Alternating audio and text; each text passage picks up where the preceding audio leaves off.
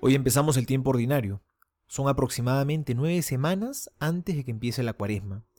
Y se lee el Evangelio según San Marcos, el más breve, pero también el más antiguo. Fue el primero de todos en escribirse. Y este Evangelio quiere contarnos sobre todo la vida de Jesús. Quiere decirnos quién era el Señor. No nos habla mucho de los discursos de Jesús, como lo hace Mateo, ni cuenta tantas parábolas como lo hace Lucas. Se interesa sobre todo en la persona. Quiere contarnos quién era Cristo, cuáles eran sus acciones, cómo eran sus miradas, sus sentimientos de afecto. Y hoy vemos a ese Jesús en una de sus actitudes más importantes. Va a llamar a sus cuatro primeros apóstoles.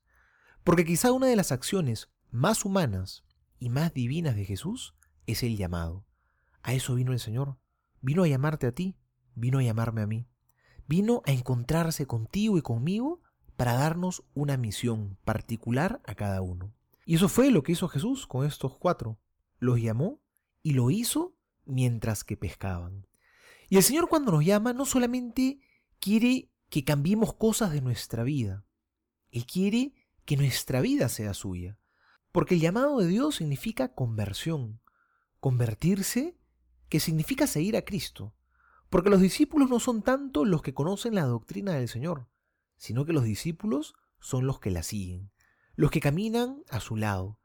Habrá que dejar quizás muchas cosas en el camino, a veces incluso cosas buenas y nobles, porque sobre todo queremos hacerle caso a la llamada de Dios. Pidámosle a Jesús que nos ayude a tener esos oídos para poder escuchar su voz y ese corazón generoso para poder decirle que sí.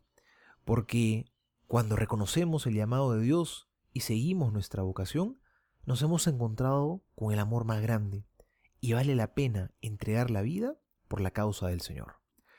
Soy el Padre Juan José Paniagua y les doy a todos mi bendición en el nombre del Padre y del Hijo y del Espíritu Santo. Amén.